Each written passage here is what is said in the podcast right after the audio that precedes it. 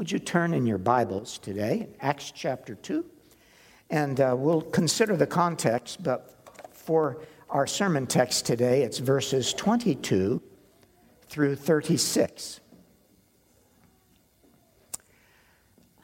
Acts chapter 2, verses 22 through 36, and Peter is preaching on the day of Pentecost. What's that got to do with Easter? Well, he grounds his sermon in Good Friday and Easter. Let's read. Here's what God's word through uh, the writer Luke, who, uh, who records for us Acts chapter 2, verses 22 through 36. Peter says, Men of Israel, listen to this. Jesus of Nazareth was a man accredited by God to you by miracles, wonders, and signs, which God did among you through him, as you yourselves know. This man was handed over to you by God's set purpose and foreknowledge, and you, with the help of wicked men, put him to death by nailing him to the cross. But God raised him from the dead, freeing him from the agony of death because it was impossible for death to keep its hold on. David said about him, I saw the Lord always before me. Because he is at my right hand, I will not be shaken. Therefore, my heart is glad and my tongue rejoices. My body also will live in hope, because you will not abandon me to the grave, nor will you let your Holy One see decay. You have made known to me the paths of life. You will fill me with joy in your presence. Brothers, I can tell you confidently that the patriarch David died and was buried, and his tomb is here to this day. But he was a prophet and knew that God had promised him on oath that he would place one of his descendants on his throne. Seeing what was ahead, he spoke of the resurrection of the Christ, that he was not abandoned to the grave, nor did his body see decay. God has raised this Jesus to life, and we are all witnesses of the fact.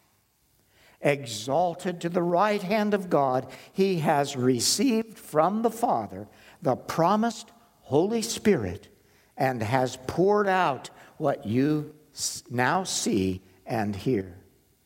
For David did not ascend to heaven, yet he said, The Lord said to my Lord, Sit at my right hand until I make your enemies a footstool for your feet. Therefore, let all Israel be assured of this God has made this Jesus, whom you crucified, both Lord and Christ. Let's pray. Lord our God, we bow in the presence of the resurrected King of his church and Lord of history, our Savior and the one who went through hell on our behalf, that we might never need to do so. Oh Lord, would you, by your Spirit this day, quicken our minds to understand your word? Give this the speaker the ability to speak properly and in accordance with what you have said. And may we together be built up in our faith and love for the one who rose to save us. We pray it in his name. Amen.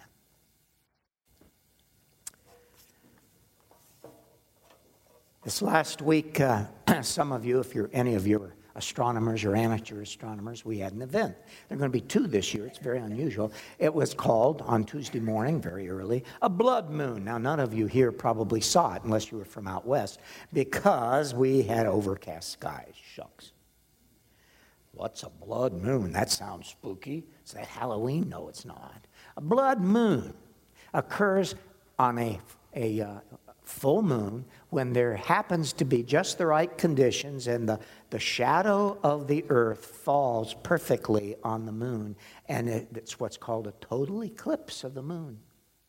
You can look directly at it. It's not like looking at a total eclipse of the sun because you can hurt your eyes if you do that. That's direct sunlight. But, but this is light that is refracted around the earth through our atmosphere, lands on the uh, moon, and then is reflected back through our atmosphere again to the observer. And depending on what particles are in the atmosphere, you know, it takes different colors, maybe kind of gray, maybe kind of brown or tan. Sometimes it's a little orangish. And this last week it was blood red in certain places in North America where it was seen.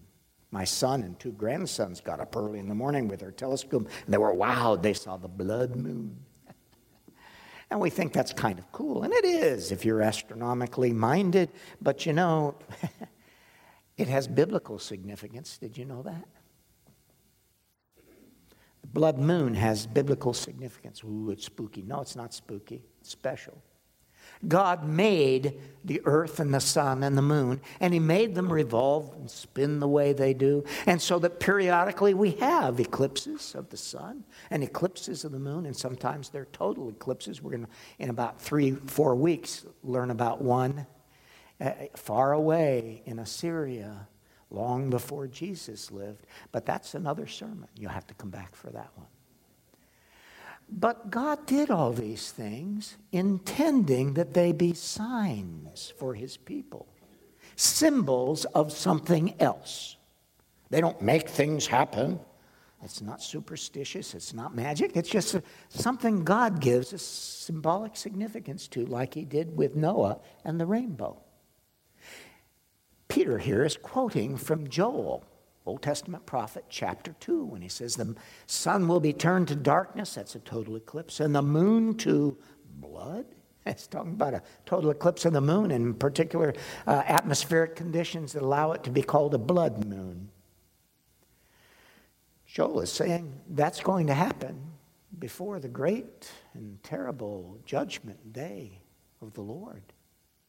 Those are symbols of the, let me use the term, eschaton, the final day of history is wrapped up and Christ comes back and it's a day of judgment and we all appear before the judgment seat of Christ to give an account for the things done while in the body, whether good or bad, the Apostle Paul tells us.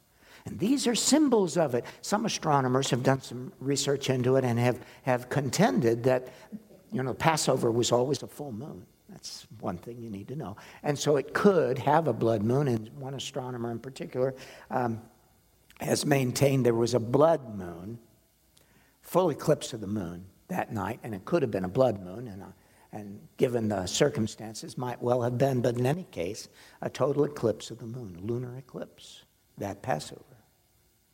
If so, well, was that just a coincidence? No, it would have been the God who casts things spinning into orbit, causing them to converge at just the time he intended to point to something bigger than themselves. In uh, Matthew chapter 24, uh, we're told that the words by Matthew's uh, record of what Jesus told his disciples sitting on the hillside on the Mount of Olives, looking down on the city of Jerusalem and on, on the temple itself. And he quotes from that. Well, let's just read from uh, Matthew 24, verses 29 and uh, 30. And um, we read, he said, uh,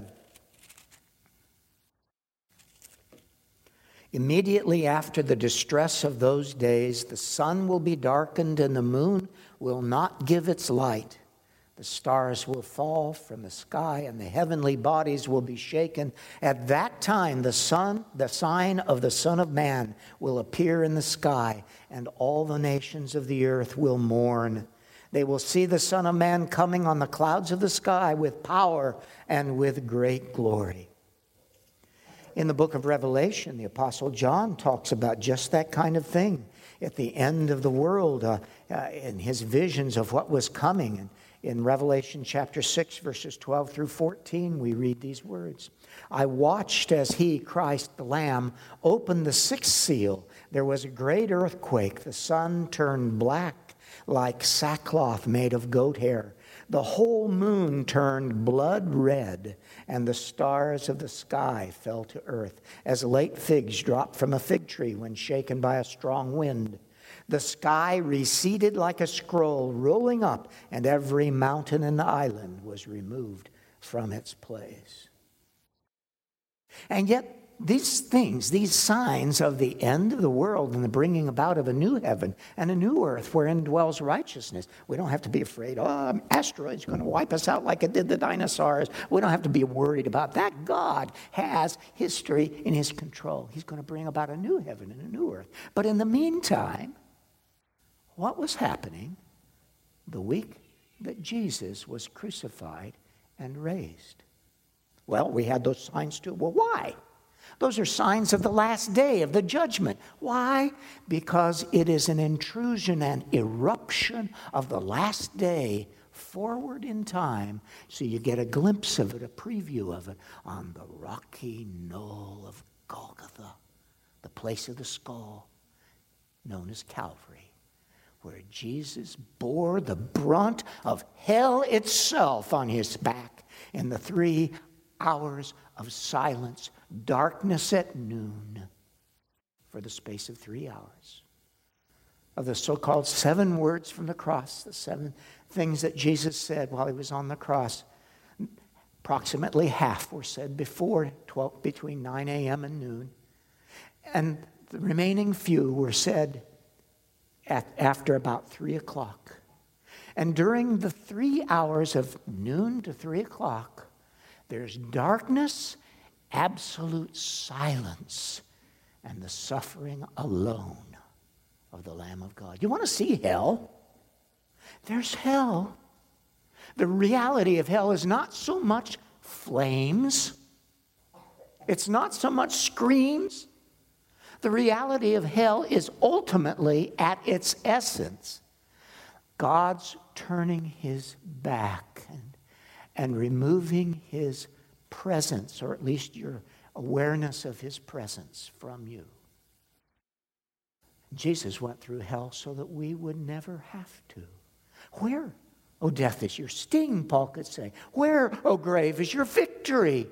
Because Christ has risen from the dead. He went through hell. He didn't stay dead. He proved that the debt to an infinite God's justice was satisfied by the infinite God man who went to the cross for you and for me.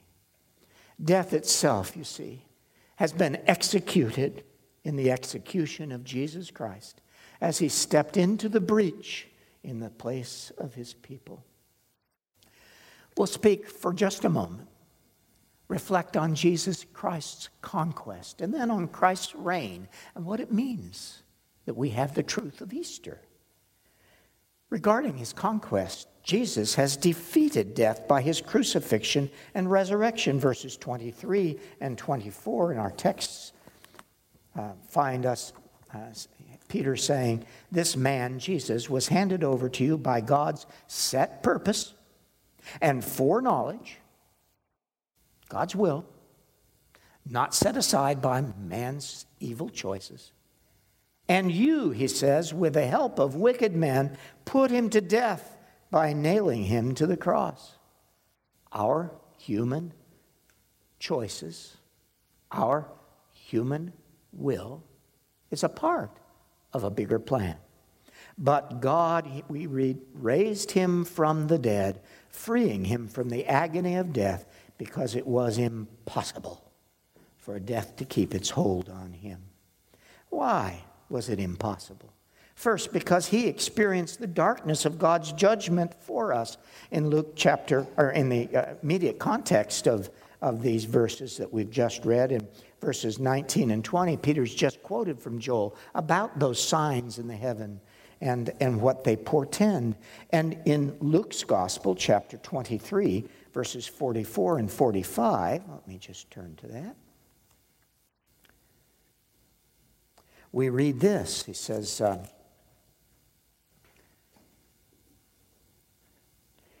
It was now about the sixth hour, and darkness came over the whole land until the ninth hour. That's in Roman terms. That'd be noon to three o'clock in the afternoon. For the sun stopped shining, and the curtain of the temple was torn in two. The barrier between God and his people, a barrier caused since Eden and the first sin, Genesis chapter 3, the barrier removed in Christ. You see, he's experienced God's darkness and judgment for us, and he's conquered death and done so for us. Verse 24 it's impossible again, impossible for death to keep his hold on him. Why? Why was it impossible? Well, he was innocent. That's true. Animals are innocent, they die and they don't come back to life. Jesus was innocent, but he was more than innocent. He was righteous, and animals aren't righteous. They have no moral sense. You can train an animal, but you, they don't have a moral sense of oughtness. Jesus and Jesus only was both innocent and righteous. And one more thing he was the infinite God man. Unlike any of us, he was God taking flesh, dwelling among us, tabernacling as the te- te- tabernacle of, of God in Moses' day and the temple in Solomon's day. God dwelled in him. In him dwells all the fullness, Paul says, of the Godhead in bodily form, the infinite God man. And when he answered the bar of God's magisterial dictate, where is the satisfaction for my justice? Jesus could certainly say, I have satisfied it. And so when Jesus died, it wasn't with a whimper on the cross. Crosses, crucifixions were intended to take days, to be an example to other people. That's why the Romans did it that way protract the torture. But not Jesus.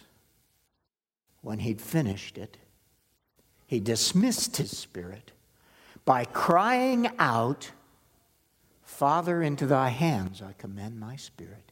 And then in the Greek word, I love it, tetelestai. It is finished. He didn't sim- simply say, I'm done for. That's not what Jesus did. It was a cry of triumph. It is finished. And he dismissed his spirit. And the rocks were rent, and the graves are opened curtain, the veil in the temple is torn from top to bottom. The execution squad, commanded by its captain who is there, the centurion, the officer in, in charge who does this all the time for a living. He kills people for a living. And he says, Surely this man was God's son. But Paul says in 1 Corinthians chapter 15, the account of all the resurrections that Tim Faulkner read for us a little while ago. Paul says, if Christ stayed dead, we're of all people to be the most pitiable. People should pity us that we run around worshiping a dead God. We don't. Says, now is, if now is Christ risen from the dead and become the first fruits of them that slept. Now, there were three resurrections recorded in the Old Testament. We could relate them. Elijah did one, widow of Zarephath's son. Elisha, two, you know, one was a Shunammite woman's son, and the other was uh, an unnamed corpse. and that on the day he died, because they buried the same day before sundown, that was Jewish practice, uh, was being taken in funerary procession, and a, an Aramean, that is a Syrian raiding party, came sweeping through. Ah, so the processional was unceremoniously disrupted. They chucked the body in the nearest grave, and it happened to be the grave of Elisha. As soon as the body touched his bones, he was raised to life. Why did God put that in there? Elisha's name means, My God is salvation. It's a foreshadowing of what Jesus would himself come to do. And in, in the gospel accounts, there are three that Jesus raised the widow's son at Nain, Jairus' daughter, and Lazarus, of, of whom or to whom Joshua referred earlier in, in uh, our, the opening of our service. And then in the book of Acts, there's Dorcas by Peter, and there's, there's uh, uh, Eutychus uh, uh, by Paul, and, and that's not even including the two in Revelation, the two witnesses, whether they're taken literally or not. We could discuss. I think maybe they are, but, but the point is there are people who are raised to life. What does it mean Jesus was the first fruits? He was not the first chronologically to be raised from the dead. How can he be the first fruits? Got to understand what first fruits means. It means he has preeminence, number one. But number two, his is different. He's the first of a different kind. All of the others were raised soon after their death, and they lived again, they took up their normal lives, and as far as we know, they died again. They went through death. They get sick again, they get old. Not Jesus. He ever lives to make intercession for us. His body was able to be present with two of his disciples on the road to Emmaus on that first Easter day.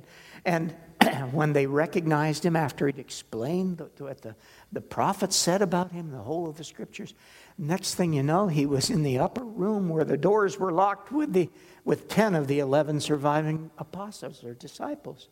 And there he was. Now, there were handprints, of, uh, nail prints in his hands. That is the base of the hand. That was considered part of the kera, the hand. Uh, it would hold the weight. And, and the spear print in the side, I'm sure there were marks in the scalp where the thorns had bit down. He might have been unrecognizable at first, except for when he got close, and to those who really knew him. He'd been beaten and bashed, he'd been smitten in the face.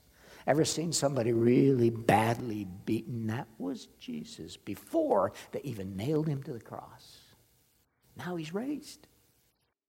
But there's something different, you see. In heaven, in glory, Paul says when he, Jesus comes back, our bodies will be raised. Until that time, if we die, our spirits are with him, absent in the body, present with the Lord. The sting of death is gone. The victory of grave, the grave is broken. We're with Christ. But not until he comes again will he bring his saints, his own, with him, those who've died in the Lord, caught up, the graves open, and those of us who are still alive at that time will be changed, Paul says, in a twinkling and moment, in the blink of an eye, caught up together to be with the Lord because he is the first fruits, meaning we are intended to follow. Our bodies, we're told, will never feel pain, will never grow old, will never have goodbyes, no sickness, no sorrow. But only one in all of eternity with a glorified body will bear wounds. The lamb slain from before the foundation of the earth the lion of the tribe of Judah is the lamb looking as though he had been slain. His wounds, you see, are trophies of grace, trophies of his love for us, whose resurrection is assured because he rose. Oh, I talk with people from time to time about what they think will become of them when they die. It's a serious topic, you know. What is the meaning of death? And you know what answers I often get? Some will say, oh, well, there's, uh, you know, it's just uh, a shade. Your, your spirit becomes like a shade. The Druids and the ancient uh, Greeks believe this. And, and you you linger around for a while as long as you remember, and then you're remembered, and then you fade gradually away. Others say, oh no, what you, you, just are absorbed into the cosmos itself. Carl Sagan made that view famous. We're stardust, and he had his ashes shot into space on a rocket you know, disperse. He considered that was the significance of death. Oh, is it? And then there are others, and New Agers say, oh, well, we come back. It's just there's a wheel of rebirth. You've had many lives before, you'll have some more following. And the Bible says, no, it's appointed unto man once to die, and after that, the judgment. There's a story the Bible tells. It unfolds this story, has a beginning, a middle, and an end. And death is not the end. And for us as believers, we have the sure and certain hope of a resurrection. The ancient Egyptians thought that this world, material world, uh, had to stay the same, and, and the body of the rich people and the, and the ruling class, especially the pharaohs, had to be preserved. That's why they mummified. If anything happened to the mummy, the ka, the spirit, would be lost in the afterlife. The Bible says ashes to ashes, dust to dust. Why? Because in a Christian funeral, we say, in the sure and certain hope of the resurrection. You see, bodies of believers are still united to Christ. It doesn't matter whether they're incinerated in a martyr's flame. It doesn't matter if they're lost at sea. It doesn't matter if they're torn by wild animals and consumed. It doesn't matter. God has them in his hand. Well, what happens to the molecules and the atoms? Listen. God, who designed your DNA, knows exactly how to reconstitute it. It'll be you. Without any of the imperfections that I'm very conscious of in me. Our God is able, and He's promised He will do it because Christ is risen for you and for me. The death of death in the death of Christ. Let's pray.